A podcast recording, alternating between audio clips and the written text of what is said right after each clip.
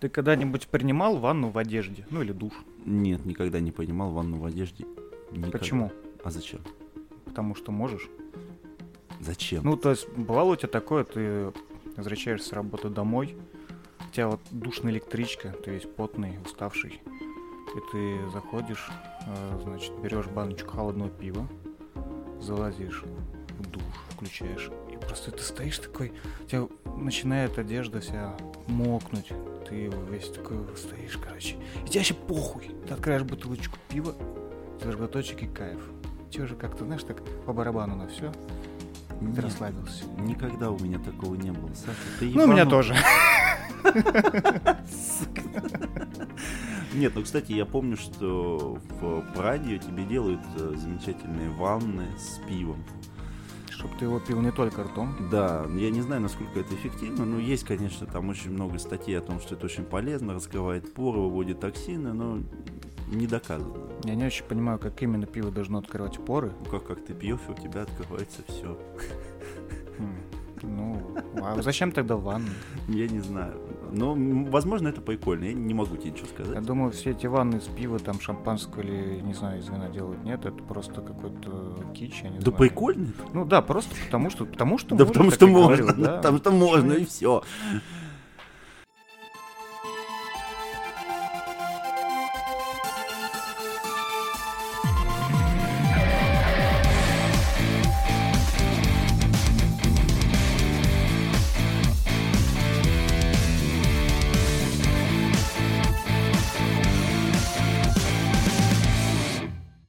Добрый вечер, уважаемые дамы и господа. С вами девятый выпуск подкаста «Плотные банвиваны». Напротив меня в прекрасной обстановке сидит Александр Леонтьев Привет, привет. и Олег Вознесенский, который сам себя представил. Какой же я молодец. Поаплодируем ему. Да, браво, браво. Ну что же, Александр, я думаю, вы начнете с замечательнейшей темы о том, как прекрасно умирают в 96 лет. Да, на самом деле это не было, этого не было в планах. А, Просто когда утром сегодня я, скажем так, добивал последние кирпичики в структуру а, Я- выпуска. Я думал, в туалете. Добивал.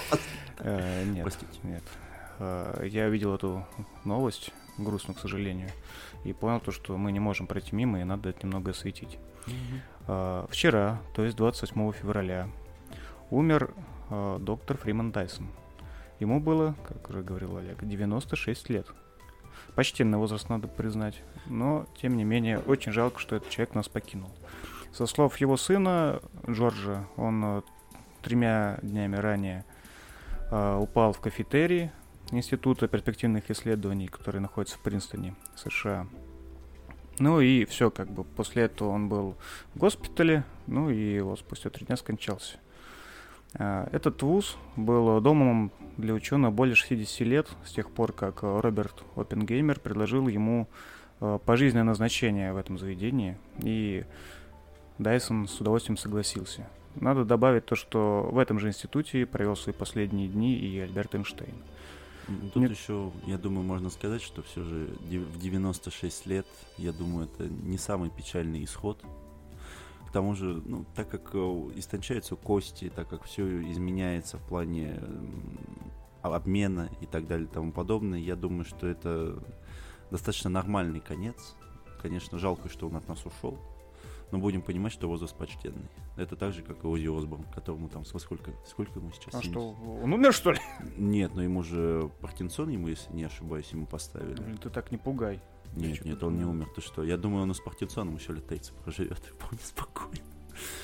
А, но я тебе честно скажу, я очень мало что знаю про Дайсона, но вполне возможно просто потому, что это не моя специальность. Поэтому расскажи-ка поподробней.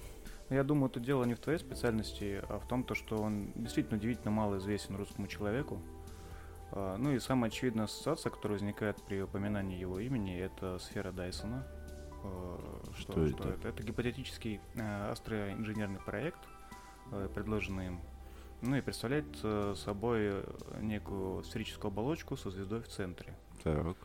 Ну, правда, он сам говорил, что это не его идея целиком, а как бы эта конструкция была упомянута в книге Олафа Степлдона «Создатель звезд». Кстати, она выходила в издательстве Аст, серия «Философия» вот в 2004 году. И чуть позже еще два были переиздания, но они как-то убого выглядели. Так что вот если будете покупать, рекомендую искать в серии «Философия». А что значит сфера Дайсона? Что она характеризует? Ну, смотри, это... ну, для чего это сделано, да, да? То да, есть да.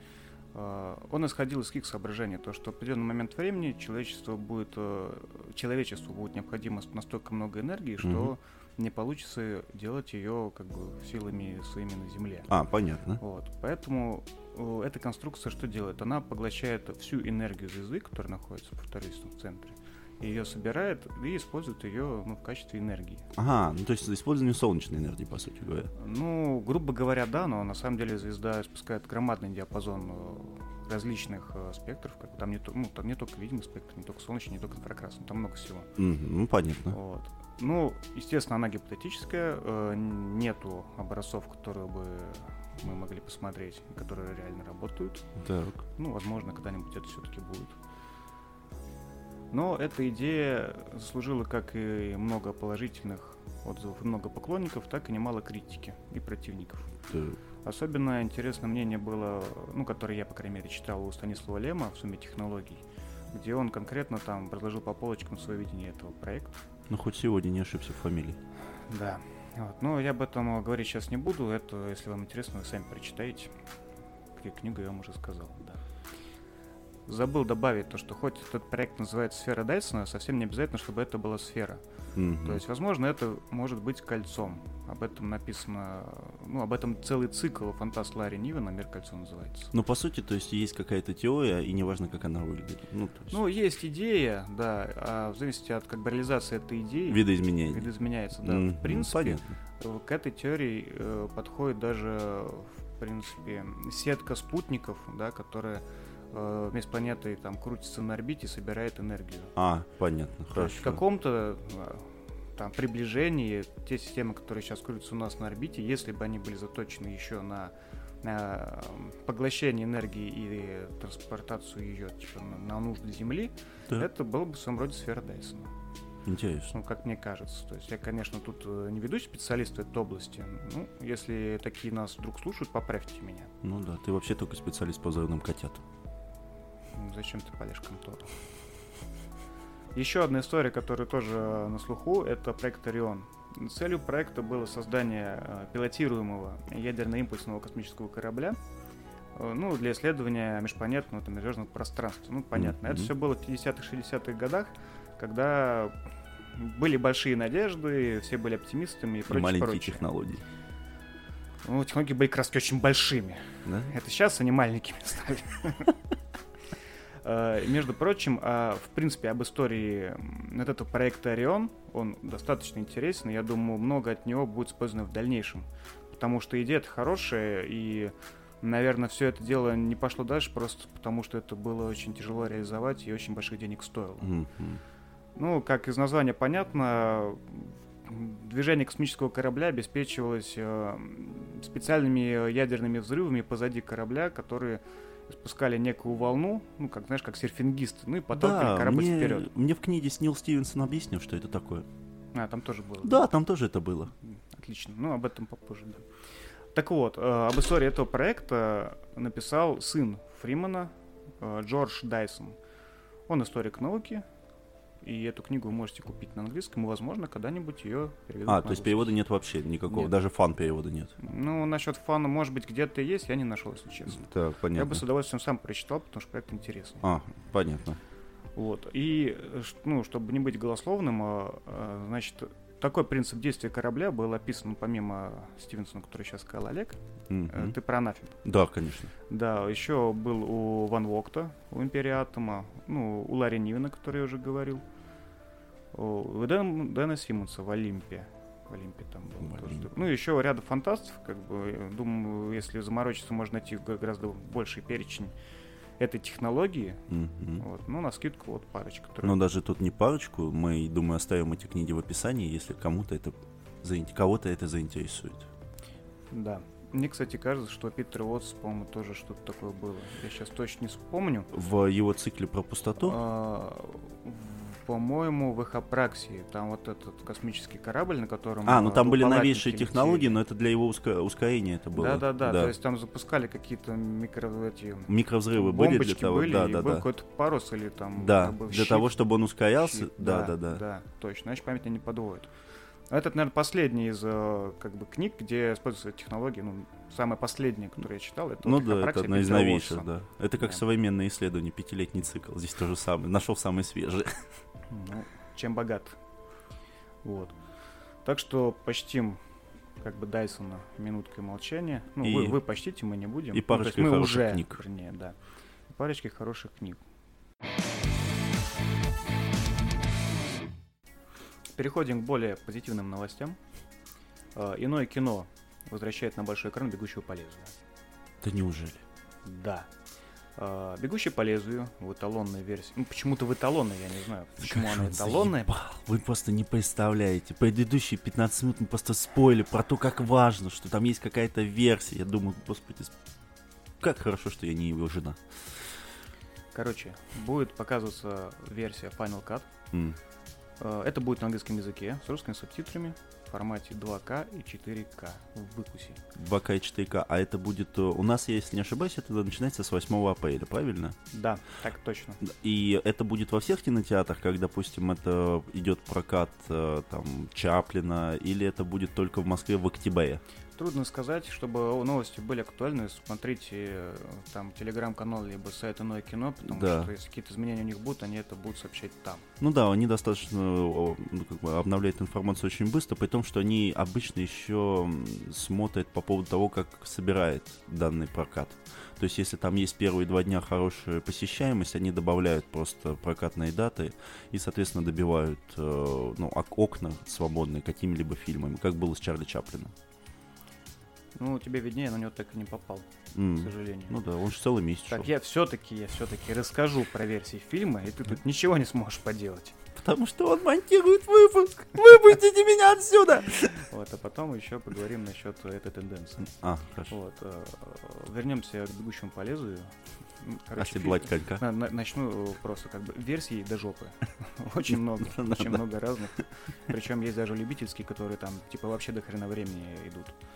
Но основных версий три. Это значит, режиссерская версия 92 года, Final Cut 2007 и э, театральная версия.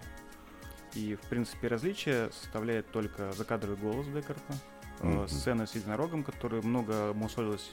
Якобы эта сцена меняла полностью теорию там, о репликантах, там, кто был, кто нет, ну, неважно. И, собственно, окончание фильма. Так.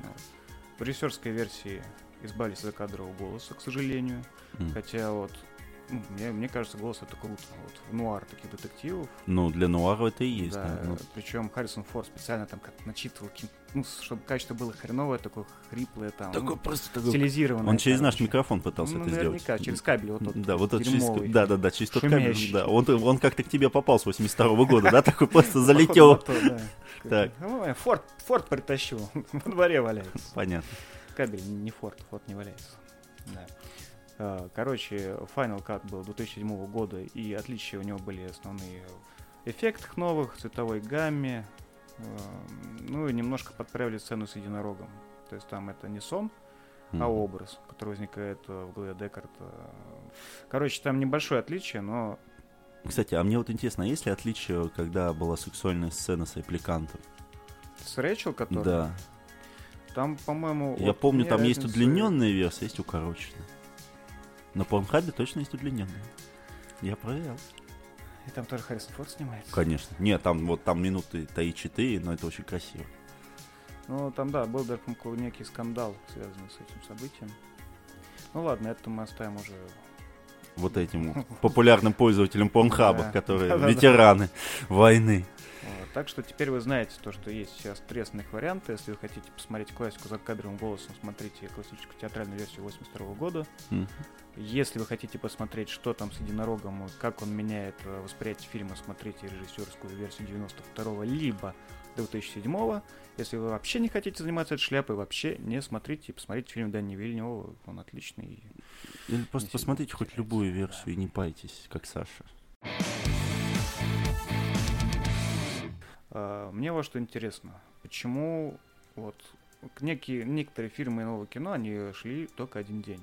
То есть ты если опоздал, не успел, был в командировке, я не знаю, что есть тысяча других причин, ты не попал на фильм, все, в выкусе.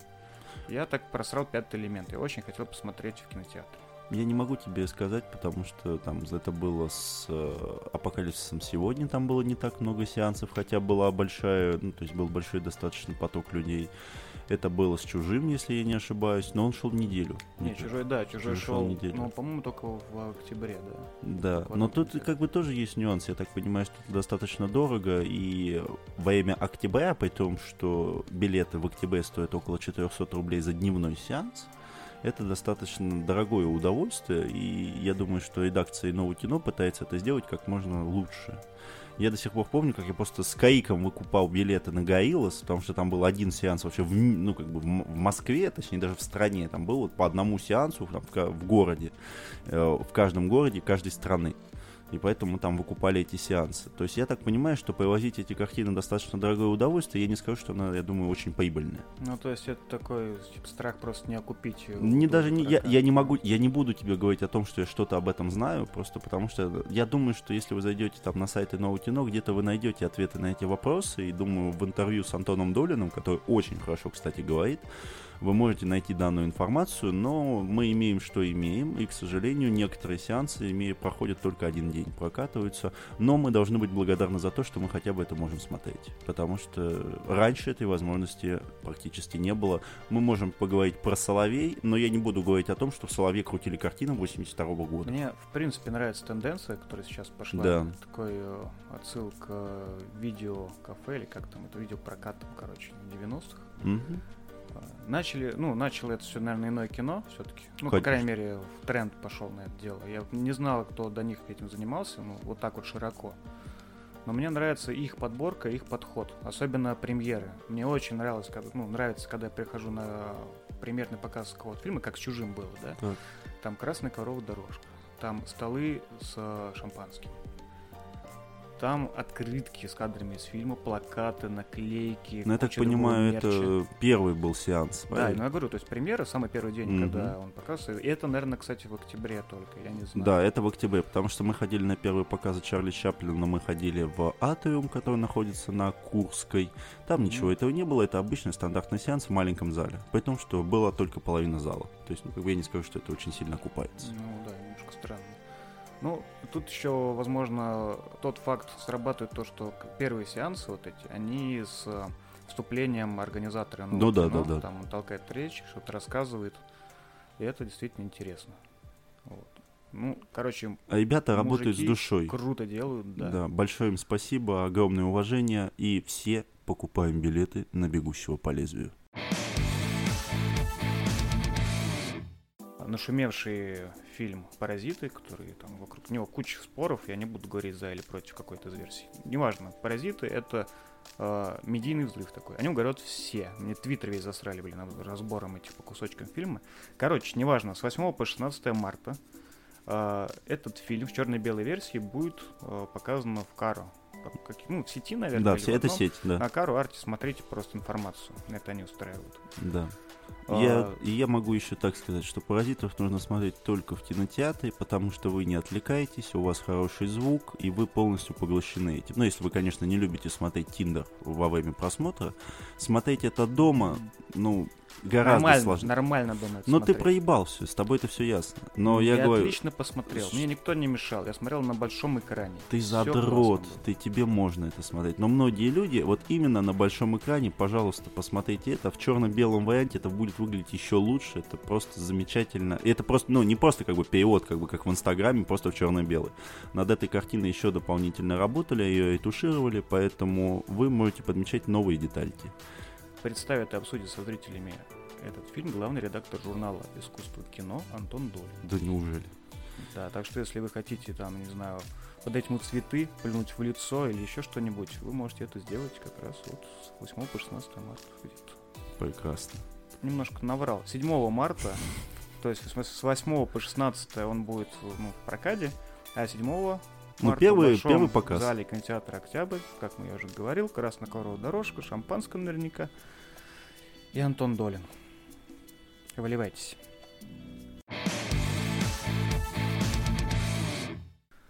Нил Стивенсон, Анафем. Слово Олегу. Такое чувство, что ты начал озвучивать аудиокнигу. Нил что, что для тебя, что для Анафем. тебя значит это? Для меня это значит просто пиздец, какие страдания. У нас даже было написано эта тема как страдания Олега. Что бы я хотел рассказать про эту книжку? О, дело в том, что Нила Стивенсона я читаю уже несколько лет. Э, прочел, мне кажется, уже порядка 7 или 8 его книг. Не могу точно сказать сколько, но достаточно большое количество. И каждая из книг была для меня нормально по восприятию, и я вполне спокойно ее мог читать. Но вот этот лакомый кусочек, я так понял, был не для меня. Что можно сказать? Это роман 2008 года. По сюжету у нас имеется планета Арп. Ну, то есть раньше она называлась Земля, теперь она называется Арп, где ученые, философы и математики сами по себе религиозный орден с запертыми за стенами монастырей. Их роль – это хранить знания, одновременно защищая его от превратности светского мира. Среди ученых имеется наш главный герой, которого зовут Рас, которого забрали в монастырь в возрасте 8 лет, и он является десятилетником. То есть это тот человек, которому разрешены контакты за пределами цитадели раз в 10 лет. Но тут ребята замечают, что на небе есть не только Солнце, но и космические корабли. А, от вот этой замечательной аннотации меня пробрало. Я подумал, вау, как это круто. Думаю, опять Нил Стивенсон, он молодец, он отлично все рассказывает. И я начинаю читать, и где-то посреди там 200 страницы у меня просто возникает несколько мыслей. Что книга похожа на сюжет Dark Souls. Кто знает, тот поймет. Что читать это, это, блядь, как лобзиком соскребать себе соски и что автор не жалеет никаким образом читателя и просто ебет его мозг как только возможно. То есть вот почему 200 страниц? То есть за 200 страниц ты вообще не понимаешь, что происходит. То есть вот ты читаешь 200 страниц, и ты не понимаешь вообще, как интерпретировать все данные, которые ты получаешь через текст. А, то есть такое чувство, что он стебется над тобой, данный автор. Потому что а, в самом начале замечательно есть аннотация, типа, ребята, те, кто уже читал хоть какую-то научную фантастику, пропускайте не следующие несколько страниц. Ну, гордый Олег говорит, нет, я не буду, я не буду ничего пропускать, я пытаюсь прочитать. И вот там описана хронология этой вселенной. И как выглядит хронология этой вселенной. То есть это первая страница книги. Две тысячи лет назад произошел Барам-Бум-Бум. Ты такой, не понял. Тысячи лет назад произошел Бурум. Ты такой, ну, окей. А там думай, как знаешь спустя 350 страниц тебе более-менее все объясняют, но как бы все равно отправляют водное, ну, как бы абсолютно свободное плавание. А на последних страницах 200 я просто плакал и молил о, о конце. Это книга, которая вот оставила впечатление того, что Нил Стивенсон захотел всем сказать, смотри, как я могу перевернуть тебе мозг. Спасибо, перевернул. И я не скажу, что я теперь хочу читать барочный цикл. Хотя мне сказали, что это просто замечательнейшая книга. Я хочу просто посмотреть что-нибудь про покемонов. Да, тут полыхало знатно, конечно. К сожалению, этого не видите, а может, к счастью. Хорошо, что у меня очки затемненные. Да, а самое главное, что эту книгу посоветовал мне Александр, и после того, как я прочел Криптономикон, при том, что это достаточно объемная книга, она больше, чем Анафем, это прекрасное произведение, которое я бы очень многим посоветовал, я о нем даже написал, тогда расскажу, думаю, попозже. Но оно прекрасно сочетается. А здесь тебе непонятен сюжет, тебе непонятны персонажи, тебе ни хера не объясняют. То есть где-то на 200 только странице ты начинаешь хоть что-то понимать, вот реально хоть что-то. При том, что а, никакого смысла вот эти вот, э, этот язык он не несет. Это самое главное, что самое ужасное, что это ничего не несет. И в конце, когда тебе все вот это рассказывают, когда на тебя вываливают то, что там у тебя там есть вселенные, что они там разные и так далее, ты говоришь, ну ты нахера ты это сделал? Ну, вопрос для меня остался неизвестен. Я бы так сказал, что вот это единственная книга Нила Стивенсона, которую я сказал, да нахер это надо. Александр? У вас есть какие-нибудь комментарии? Ну, пожалуйста, хоть один. Один точно есть. Ты нифига не умеешь пользоваться лобзиком. Я не знаю, как ты пытался скребать себя соски. Ну, я бы, наверное, такое видео ради интереса посмотрел. Но ну, это, это но я опять же скажу. А, хорошо. Но я же не инженер. А, в книге действительно много разных а, слов, которые Стивенсон придумал сам. И предложений. Да, например, вот я сейчас зачитаю. Значит, словарь, четвертое издание, 3000 год от РК. Клуатор. Первое значение староордское. Всякое ограниченное замкнутое пространство. Скобочки. Фелина перед казнью держали в клуаторе. Но тогда это слово не несло матических коннотаций, значений 2 и других, смотрите ниже, что часто сбивает с толку младших фидов. Второе значение. Раннее среднеордское. Матик в целом. Матиком, как мы помним, называем систему монастырей. Даже читать не буду сложно. Вот и еще, там же есть типа словаек. Что значит словаек? Где-то посреди текста у вас там имеется определенная аннотация, и пишут слова и там какого-то издания, какого издания там? Трехтысячный год. Трехтысячный год, слова. И ты думаешь, так, сейчас мне объяснят все, что я вот читал, вот в прошлом, вот, вот, вот там две страницы я прочел, я ничего не понял, но сейчас мне будет аннотация. Хуй там. Это какие-то непонятные слова, которые будут у тебя где-то страниц через пять. Ты такой, блядь, я не понимаю, что здесь происходит. Ну, не знаю, мне это понравилось. Эти слова, типа матики, экстрамуросы, провенер. Да потому что ты сам как экстрамурос. Поэтому тебе это и понравилось. Ты такой же душный, как эта книга. Знаешь, я когда-то читал э, ну, нечто подобной структуре, то, что отказ от привычных терминов и перенос ну, в некую альтернативную реальность, которая частично копирует реальный мир, связано для того, чтобы, ну, связано с тем, что автор хотел убрать лишнее, как бы. Знаешь... Чтобы не было лишних ассоциаций с словами, которые мы все знаем. Кстати, вот именно по этому поводу можно сказать, что в, в книжном базаре, это есть такой прекраснейший подкаст, опять же, э, есть такие два термина, как высшая фантастика и низшая фантастика, ну то есть жанровая. То есть высшая фантастика, которая полностью отреклась от мира нашего реального и ушла куда-то далеко и надолго. Уже со своими рассказами, со своей историей, со своими картами и так далее. То есть она полностью отделена от нашего мира, полностью.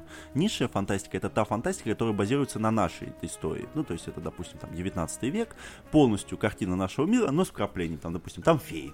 Тебе надо в шоу-ноты поместить именно этот выпуск, потому что я бы его тоже переслушал. Я считаю, что это какая-то лажа. Ну, это очень странное, наверное, разграничение фантастики по лору, как бы. Нет, ну просто нет, это как жа- именно как жанровость. То есть, что есть высшее и низшее. Это... А по то, что посередине. Без понятия. Ну, то есть тот же анафем, да, а, там не отрицается наличие нашей земли. Вот. Но там ее нет. Ну, в самом романе как бы она просто упоминается. Ну, это как бы есть слово «земля», да? Нет, там же говорится то, что... Да, я тебя да, понимаю. Ты меня понял. Да.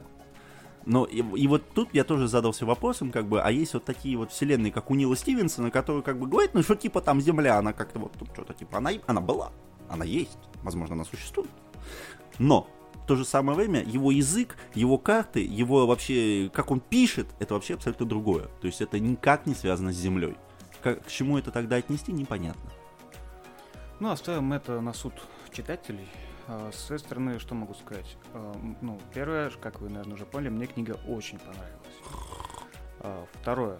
Наверное, отчасти это случилось потому, что читал я ее около пяти лет назад, и как раз тогда я сдавал кандидатский минимум по философии. А, ну. А, в этом толстом томике Нила Стивенсона очень много заимствований ну, от разных школ философии. Вот, поэтому у меня наложилось это как-то друг на друга, и я себя чувствовал, в общем-то, достаточно комфортно в этих новых словах и его теориях, которые там пестрят по всей, по всей книге. Кроме этого, у него очень интересные физические теории. Опять же, о множественности миров, о ну, ты же мне кидал еще, по-моему, фотки вот этих э, рисунков с таблицами, да. с э, схемами. Работа проведена, конечно, Нилом громадная.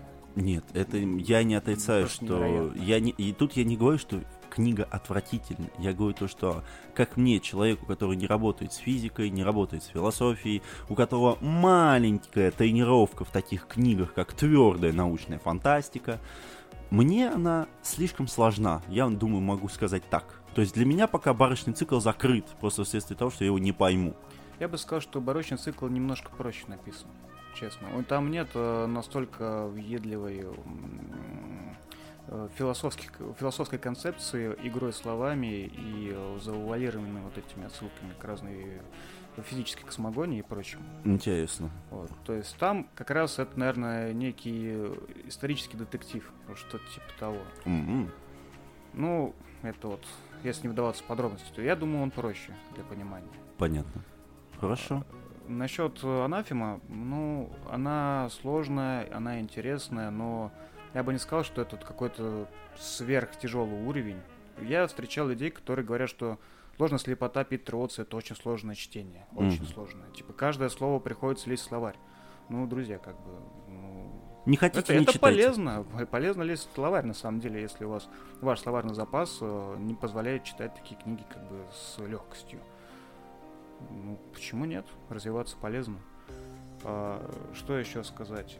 А, могу сказать, что первая треть, наверное, книги, она достаточно сложная, и тут, как бы вы не были подкованы, а, вы это ни будет хера не сложно, поймете. Да. И только потом он начинает через какие-то события, какие-то временные там замуты объяснять, ну, хотя бы значение слов. Применительно к чему они используются вообще. И вот остальная часть книги, она читается уже более э, легко и интересно. Поэтому, Мгм. если вы начали читать и такие, ну, типа, как сложно, я не хочу страдать, и вы отбросили, ну, дайте ей шанс, прочитайте хотя бы немного. Дальше будет легче. Это мое мнение. Понятно. Ну, я думаю, вы поняли наши замечательные выводы Да, насчет сложных книг. насчет, ну, насчет анафема, не насчет сложных, насчет анафема. Не будем вот а, под, все под одну гребеночку-то. Ладно, ты считаешь сложной книгой? Анафем, я считаю, ебанутый. Перемудренный, Есть, перенагруженный. есть еще в этой твоей классификации еще подобные книги? Пока нет. Но я просто не могу вспомнить, потому что меня бомбит только от этой. Да, вот, как- друзья, как раз э, тот э, э, принцип космического корабля, Да, легкого рассказал, бомбления, да, да. работает примерно как в случае с Олегом. Да, просто легкое бомбление. Именно оно. Да. У тебя есть какие-то книги, которые пока тебе не даются, которые ты не прочитал, но очень хочешь, ну как-то не получилось? Национальное руководство по клинической лабораторной диагностике за 2017 год. О, блин, там сложный язык, наверное, да, очень? Достаточно. Ну, оно, во-первых, объемное в двух томах. В каждой страниц по 700. Оно большое, оно не совсем понятно. Ну ладно, а если взять э, не клинические справочники, а фонд художественной литературы, например? Пока что я не помню. Ни одной книги не было такой. А помню вторую часть э, этого, как не затмение, как она была, Сумерк, Сумерки. Вторую часть Сумерки я так и не осилил. Это вот, которая экранизация со смазливым Паттисоном? Да, да, да, вот вторую часть. Первая книга была еще нормальная, но я помню, мне было тогда лет 12. Читаем не без отвращения. короче. Да, я читал, ну, вроде нормально была, а вот вторая вот такая жопа. Вот остальные не помню, что у меня были такие же проблемы, вот как, допустим, с анафемой. Я даже помню, что я читал э, вот этот не зов Ктулху, а Хайп ты безумие, и мне вполне нравилось. Ничего такого страшного я там не заметил, что у него каевый язык. У меня есть список книг, которые ждут своего часа и которые, к которым я немножко боюсь подступаться. Это Улиса Джеймса Джойса, например. Несколько раз я его начинал читать, но бросал, потому что понял, что не дорос. Наверное, надо перед этим почитать статьи там руководства Набокова по этой книге, пару статей вообще о том, как это надо читать, кроме как глазами, ну и прочее, прочее, прочее. Она, конечно, сложновата. Еще что, сейчас по сложности все это затмилось бесконечной шуткой э, Дэвида Фостера Уоллиса. Я не знаю, вот почему именно в прошлом году я не узнал. А может, она просто на русский вышла. Потому что она вышла на Да, русский наверно, язык, да, и да. потому что ее объявили книгой года по версии Мира Фантастики 2019. А, да? да, ее Ну, выставили. короче, очень большой был информационный шум на эту тему, и она привлекла мое внимание, но я ее не читал, и пока, наверное, не буду даже Подступаться. вступаться, да. Она тоже очень непростая, судя по всему. Ну, туда же, наверное, идет Сервантс, ну, м, про Дон Кихота, ну, просто потому, что у меня, наверное, не было времени его прочитать Вдумчиво. вдумчиво, да. Там же все эти вещи, они имеют с собой очень много слоев. Тот же Улис, он же сделан как некие отсылки Одиссеи Гомеровской. М. Ну, то есть все не, все не просто. И, то есть, конечно, можно ее прочитать так, ну, быстренько там за недельку, типа, окей, сделано. Но польза от этого, ну, так проще вообще не читать, наверное. Ну нет, ты хотя бы познаешь эту книгу. А так у тебя никогда не будет войны. Мне так А, кажется. наступит, я надеюсь, даже до старости. Удачи. К чему я еще вспомнил Улиса? У нас э, была заготовлена тема с Олегом э, о пользе пеших прогулок. Да, да, была. Вот. Но в итоге мы даже, по-моему, ее обсудили, но потом я это все вырезал, потому что... Нет, ты ее не вырезал, ты ее звука. потерял. Может, потерял, да. Не важно. Назовем это не получилось. Ну да, да, да, конечно. У которого меня утром спрашивает, Олег, а мы разговаривали по букву? Да. А где мой язык? Да, да, да, не получилось, да, конечно. Недовина больная. Вообще, в таких условиях, как мы пишемся, слушай, тяжело, тяжело. Ну так вот, я слышал такое мнение, что Улиса лучше читать э, не просто как сидя там в кресле, а пройдя по маршруту, которым проходят главные герои. Ну ведь книга, э, время действия книги проходит всего одним днем, и двое друзей гуляют по Ирландии. И то или иное впечатление, оно еще наложено на географию этого города. А Вот это как раз то, о чем я тебе говорил, то что, в принципе, некие исторические факты, там, об архитектуре или еще, может быть, Да. о чем что происходило на этом месте, они как красивые пуговицы, да, но если их э, не пришивать э, к какому-то э, времени конкретному и какому-то пространству, пространственно-временного континуума, вот, я вре- врезал это слово. Мне наконец, кажется, ты приятно. сам себя сейчас Да. просто топишь, как я не знаю что. Ну давай, про пуговицы Выпало, мне. Не переживай. Да, когда они все-таки пришиты к какому-то времени и месту, они начинают играть о, красками гораздо ярче. Вот, например, например, мой любимый Алан Мур, да, из ада. Там есть э, целая глава, где Уильям Гал э, вместе с кучером Нетли, они едут просто по Лондону. И начинается это все с фразы Уильяма «Хорошо ли ты знаешь Лондон, Нетли?» Он говорит, да, я тут вырос, типа, я ее знаю прекрасно. Он говорит, а вот ни хрена, сейчас я тебе все расскажу. Вот. И потом, ну, утверждая, что Лондон это нечто больше, чем просто город, а это символ истории и миф, э, Уильям Галл рассказывает о очень многих вещах, очень многих там просто идет перечисление улиц, ну, они едут, там Альбион Драйв, Банхилл Роу, Акни, церковь э, Георгия Блумсбери. И все это накладывается на личности Блейка, Фоксмура, некоторые исторические отрезки от там, племени э, и ценов. Ну, очень много всего, много, очень много слоев в разные истории, архитектуры и личностей. И все это перемешивается в некий такой салат очень клевый. И ну, мне кажется, это очень круто, когда события привязываются к географии. О, да. Вот это именно вот эти люди, такие похожие на Александра, и делают эти исследования про 12 тысяч уточек где-нибудь. Ты где-то слышал про 12 тысяч уточек? Не помню, было какое-то исследование по какой-то книге. Они отправляли каких-то уточек, чтобы правильно определить, Ты правильно вот ли это было течение. Это с э, Нет, это- историей нет, про нет. Петербург, когда датчики запустили Нет, это в канализацию. Возможно, это то же самое. То есть, ну, по сути, эффективность, блядь, точно такая же. Ну, по сути, да. Ну, это круто, конечно, охуительно, что вы еще смотрите с картами книги. Браво, что вы такие все Да задроты. не надо с картами смотреть, надо ходить по этим улицам. Да, ты иди в Лондон, пиздуй в Ло- с- да, пи- улица, иди и пошел нахуй в Лондон. Да, да, отли- Я бы пошел. Ну, мы- Но пока не не в Лондон, а возможно. нахуй, как бы пока что. Вот, в общем-то, мы и поняли эффективность этих вычислений. В 20-х числах января в русский прокат вышел крайне странный фильмище «Маяк», в котором нет ужасных монстров, нет никаких ктулху, и в то же самое время это один из самых лавкрафтовских фильмов, в котором зрителя сталкиваются с тем, что море гораздо опаснее, чем жители Атлантиды. Ман- Попрошу, попрошу вас, как это нет монстров? А вот эти щупальцы нет? Это не монстры? Они каким-то образом взаимодействуют с персонажами. Да. Как? А ты не помнишь там вот, когда жидкость стекает с решеточки? Ну и что дальше-то? Можно предположить, что при помощи щупалец эти жидкости тела были извергнуты. Ну ты рассказывай дальше-то. Не буду. Ну, Понятно. Ну отлично. Ох- Охуительная теория.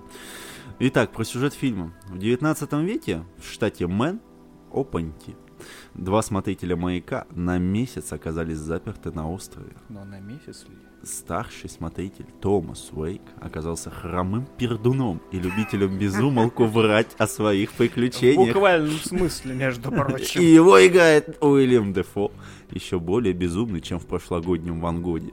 Младший сотрудник данного ЧОПа, угрюм- научный сотрудник. угрюмый и грубый юнец Эфраим Уинслоу в первые же часы на острове показал старшему зубы И я влюбился разом в деревянную фигурку русалки и в мутный свет маяка.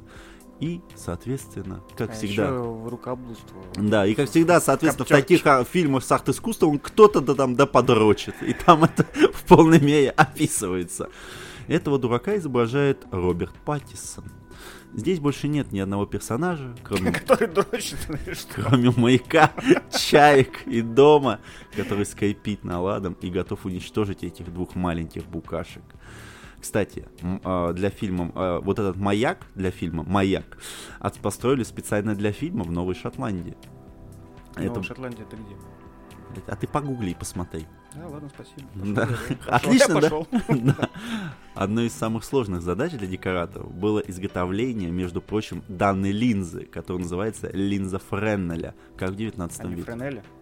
Блин, ты издеваешься надо мной. Ты еще, блядь, удай, не знаешь, линзы 19 века. Да Ты, мама, у тебя больше не... Ты гугл, что ли, на ножках? Вообще-то Френель. Френель. Да, простите меня, пожалуйста, я не такой задрот, как Александр, поэтому иногда путаю слова. Строения для противотуманных сирен были отстроены, лодочная станция, домик строителей. Художники искусственно составили и добавили потрескавшуюся краску. Режиссер был, блядь, был, старался быть наиболее точным в деталях и уделял внимание не только форме, но и содержанию фильма. Этот фильм совершенно не страшен, но показывает кошмар двух людей, которые начинают дико ненавидеть друг друга, и им некуда деваться с этого острова. Отдельно хотелось бы выделить визуал и саундтрек. Если вы смотрели фильм в кинотеатре, чего не делал, опять же, Александр, вы молодцы, и вы получили именно то, что необходимо для восприятия этого фильма. Эти звуки заставляют покрыться вас мурашками, а картина лишь дает еще больше напряжения. Думаю, рассказывать про актерскую игру здесь нет никакого смысла. После картины «Ван Гог на породе вечности» и прочих проектов нет никаких сомнений, что Уильям Дефо гений. А что же до Роберта Паттисона, то я очень рад, что он вырвался из объятий вампира Эдварда и настолько разнообразно подходит к своим ролям. Фильм обязателен к просмотру, если вы любите триллеры или обладаете черным юмором. В любом случае, смотреть стоит. А если вы хотите пародировать старика, как, допустим, делает уже целый месяц Александр, Я это делаю последние 30 с хером лет. вам родился и начал такой «Да!» Попер. А как вам этот фильм, Александр? Ну, если мы закончили с э, великолепнейшим описанием фильма, написанное Олегом, у него Описание такого фильма. добра еще 30 листов, он каждый фильм, он смотрит просто, мне кажется, каждый день по несколько фильмов, просто каждый. Он приходит, говорит, а ты смотрел? Нет. Потому что ты по сутках картам- 24 Потому часа. что ты по картам гуляешь по Парижу вместе с книжкой, блядь. И потом пишешь две страницы тай месяц. И все говоришь, блядь, как это сложно. Как, как кристалл, он должен кристаллизоваться. Знание вот это, знаешь. Да, как концентрация говна на Марсе с Марком Уотни, да? Зато картох вкусная что-то вообще. Так. Ай, Да, ладно, мне, мне, фильм очень понравился. А звуки, которые ты так расхвалил, мне были настолько близки, ты даже не представляешь. Я хоть смотрел это не в кинотеатре, Недержание Всего лишь- кала. дома, за, за компьютером. А, Живот уже поджимал.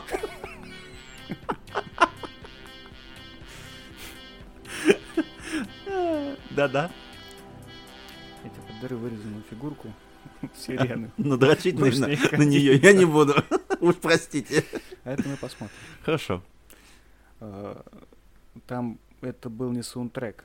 Это- на протяжении всего фильма, по-моему, был звук э, маяка или какого-то работающего механизма. Да, это да. Ну, соответственно, это сделал саунд-дизайн, и, соответственно, это Ну, саундтрек. Да, это, кстати, очень круто. Мне эта вот часть вот это очень понравилось. Но это так же, как и в фильме Нолана. Помнишь, когда сделали под часы саундтрек? М, Дюнкерк. Дюнкерк я так и не посмотрел. Не посмотрел. Ну, вот там вот та- одна это из тех... то, о чем я как раз говорил. Понятно. Мне надо было гулять по Лондону. Да, понятно. Да. А, почему я вспомнил про это? То, что время моей работы в море, а, как раз, ну, в силу того, что мы должны были работать э, нон-стоп регулярно и по вахтам, посто- каждый, каждый там несколько секунд, ну, вернее, блин, а, я просто пытаюсь вспомнить э, частоту выстрела сейсмопушки. Короче говоря, постоянно был звук вот этот долбящий. Да. Днем, ночью, не- постоянно. И ты вахту сдал, ложишься спать, и тебя этот звук убаюкивает. Тебе он по кайфу. Но если он прекращается, у тебя начинается паника. Ты вскакиваешь, там, спал, не спал, неважно. Ты понимаешь, что что-то случилось. Ага. Работа стоит, аппаратура не работает. А, понятно.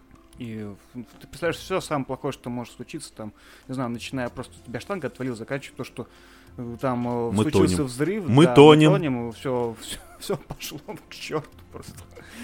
И со временем этот звук стал э, таким эмбиентом спокойствия. А, ну я понял Вот, тебя, то есть... что-то такое, он- оно меня как-то вернуло вот в эти воспоминания, и я прям наслаждался этим звуком прям весь фильм. Это Отлично. То есть фильм обязательный к просмотру. Э, До сюжета он, конечно, странный. Ну, то есть э, он построен так, что в конце так и непонятно, что произошло. Э, Сценарист никак не, не раскрывает карт, то есть это что это было, какие-то глюки, вымышленное. Сколько они вообще провели времени на маяке, непонятно. Что будет дальше, тоже не ясно. Вот эти галлюцинации это или действительно какие-то реальные монстры под вопросом. То, что Олег говорил, то, что там нет ничего такого, я с ним не согласен. Возможно, что-то там и есть. Но мы это как бы не узнаем, тут каждый сам строит теорию для себя. Ну, как и каждый умный фильм, он оставляет место для зрителя. А еще он черно-белый. А еще он черно-белый. И он прекрасно. очень красивый. Да. Он очень красивый. Так что, если вы не боитесь дрочки, как, как э, прибора Паттисона, так и ваших мозгов, смотрите, наслаждайтесь. А, ну и успеем ли мы посмотреть еще один фильм? Я пошел гулять, и ты рассказывай. Правда? Под водой? Да, под хочешь? водой. Ну, рассказывай, я люблю под водой. Под водой. Тут очень неожиданно, опять же, Олега повели на кинопросмотр картины под водой. Делать нечего, поэтому я ничего вообще не знал ни про фильм, ни про актерский состав, просто вообще ничего, кроме вот плаката с очень плохим ракурсом лица Кристин Стюарт. Ну, вот здесь я нервно сглотнул, потому что ее картины я смотрел только в одном варианте, это где она была Беллой. И тут нужно дать немного истории. Я обычно боюсь двух вещей. То есть я не люблю смотреть ужастики. То есть вот как я ходил на астрал, это отдельный разговор. Я очень боюсь воды. То есть вот много факторов, но обычно проблема ужастика то, что там ни хера не видно. И вот я смотря начальные кадры, я начинаю подозревать, что ни хрена, это ни хрена не фильм катастрофа. Фильм повествует о том, как команда ученых на подводной исследовательской станции переживает землетрясение и сталкивается с неведомым океанским ужасом. Кинопоиск. А можно было еще покороче сделать описание для фильма. Ну да ладно. На Просто- самом... Просто под водой, действие происходит под водой. Под водой, да. На самом деле проблема, вот по сути, одной героини, которая потеряла мужа и пытается справиться со всем пиздецом, который происходит на подводной станции. Фильм прекрасно показывает, как человек никчемен по сравнению к водному массиву, и что все технологии, которые там стоят много, множество миллиардов, они разваливаются со скоростью звука, уничтожая непотребные кожаные мешки. Фильм красочный, графика прям отличная, сюжета нет, поэтому давайте мы просто пройдемся по плюсам-минусам. А, Во-первых, Кристиан Стюарт и Венсан Кассель. То есть, Плюс и минус, да? да, плюс и минус. По сути, да. То есть, во-первых, вот Кристен очень идет ее новая короткая стрижка. Вот. Она наконец-то избавилась от выражения лица, что мне нужна help, потому что если ты знаешь, что есть очень много мемасов даже вот из э, вот этого затмения, то что она играет с одним лицом, типа покерфейс. А Здесь она отлично сыграла роль маленькой женщины, на которую взвалили непосильную ношу. Винсан Кассель чувствуется, вот, что сугубо зашел за авансом и покрасовался в кадре. Но от уважаемого француза исходит такая харизма, что просто невозможно устоять. А, второй плюс — это сама станция. Она идет как отдельный персонаж, как локация, то есть все проработано, все красиво и основательно. То есть дизайнерам удалось постараться на славу. Костюмы для погружения, то есть их можно рассматривать и прям в какой-нибудь, я не знаю, арт-проект вставлять. Погоди, а станция, она имеет так, ну, подобную роль, как в маяке? То есть это самостоятельное какое-то существо? Или Нет, просто, оно, она просто как именно то, что она является, по сути, очагом вообще спасения людей. То есть вот то, что вот остается от станции, вот эти мелкие обрывки, вот этой величественной станции, это нужно смотреть. Ну, все равно, то есть она несет функционал. Да, она несет функционал, да, то есть она идет вот реально почти, практически как герой. То есть костюмы невероятные. Ну, минусы. А, Первый минус, я даже специально нашел, кто это снимал, то есть, ну, в частности, оператора. Его зовут Буян Бацелли. Я, конечно, все понимаю. Я очень люблю женские тела. Я не против. Но на кой черт мне в фильме «Катастрофе» такое количество кадров задницы и груди главной героини? Кирстен, прости, как бы Кристин Стюарт, я, это, ну, у тебя все хорошо. Но вот мужику явно нравится снимать тела в купальниках, прям тянет пацана, а уж мужские дырявые порти, мне кажется, ему показывают за счастье. Вот там есть одна сцена, в которой он показывает рваные трусы, просто, блядь, спасибо. Вот я для этого пришел. Прямой оператор. Угу. Второе это Ктулху. Ну тут, конечно, я бы мог сказать слово спойлер, ну забейте, там вот реально все ясно, вот прям... Там в трейлере да, был даже. ребята, прос... ребята пробурили что-то, вылезли какие-то макаронные монстры, и вот это вот вообще ни о чем. Вода пугает гораздо больше, нежели эти ребята. А концовка просто отвратительная. А, наиболее близок вообще по духу фильм к схватке с Лямом Нисоном. Ты смотрел его? Там, где они э, упали на самолете и оказались в логове волков. Ну, то есть в ареале обитания стаи волков. Я не помню. Такой фильм был старый, Нет, не помню, как назывался. Не-не-не. Там, где герои оказались в экстремальной ситуации посреди вот реально логова волков. Но в том фильме все сюжетные ходы были более филигранными. Тебя не считали за пятилетнего абсоса, который вообще не поймет скрытого подтекста. Поэтому фильм под водой посмотреть можно, но, к сожалению, по этому фильму также можно понимать, что снимать начали для более тупого зрителя, нежели в прошлом Ну, почему десятилетии. такого? Ну, просто развлекательное кино, что-то. Понимаешь, развлекательное кино тоже бывает разного как бы потребления. О, а типа там... Заебал. Что, Саша- что же удалось найти, мне интересно. Ни- ничего. Вот вам жопа Кристин Стюарт, будьте любезны. Так, что ты хотел А, сказать? Я хотел сказать то, что как будто в «Мстителях» и прочей шляпе смысла, конечно, до хрена и снято для докторов наук. А я, а кто тебе сказал, что я считаю зрителя, ну, что я считаю Мстители хорошим кино? Да я просто о том, что, блин, душнишь. Ну, фильм, и фильм как бы развлекательный. Ну, нахерна там, типа, глубоко, хочешь глубокого смысла, смотри «Маяк». Я и так смотрел «Маяк». Ну и все тогда. чё. Все, понял. Ну что, все, заканчиваем, что ли? Нет. Что ты хотел сказать? Ну, и то, что я не смотрел под водой. Молодец. Вот Александр не смотрел под водой, потому что он гулял где? В Лондоне где? В Лондоне. Я хотел сказать то, что это очень круто, что ну, основная ставка на Атмосферу? на атмосферу, да, дана именно толще воды, а не монстру. Да. Э, Был фильм такой, э, Левиафан, по-моему, я не помню какого года, но он такой старенький, там, времен Робокопа. Вот. И фильм тоже повествует о подводной станции. Там все было хорошо, пока кто-то там не заметил какую-то старую, ну, конечно, советскую подводную лодку, куда решили наведаться там в гости, посмотреть, что как, ну и принесли оттуда сюрприз. Фильм, кстати, хороший. Ну, мне понравился на то время. Я не знаю, как он будет выглядеть сейчас, Так. но там акцент как раз сделан на чужаке, монстре. Оу. Вот. И он похож, ну, знаешь, на такую, типа, версию крылечка чужого. Но не Ага. в космосе, а под водой. Понятно. Вот. И мне было как раз интересно сравнить эти два фильма, но я до под водой так и не добрался, к сожалению. Ну ничего, рано или поздно он выйдет на Смотрю DVD. как-нибудь, да. Да, и он выйдет. Да. Наши любимые слушатели, мы прощаемся с вами на этот раз. Надеемся, что звук будет ничего. Мы предприняли пару мер экстренных для этого, поэтому пишемся в подвале, в кухне с решетками. Это, это, кстати, совсем не шутка. Да, поэтому оставляйте свои комментарии у нас в группе ВКонтакте, либо в чате Телеграма, либо еще где-нибудь. Я с удивлением, кстати, узнал, что нельзя, во-первых, по-моему, комментировать в с тех сервисов, где обычно прослушиваются подкасты, типа там Apple'ского, Так. а, подкаст приложухи, гу- гугловского, ну, там, чего у них, тоже Google подкаст или что-то такое.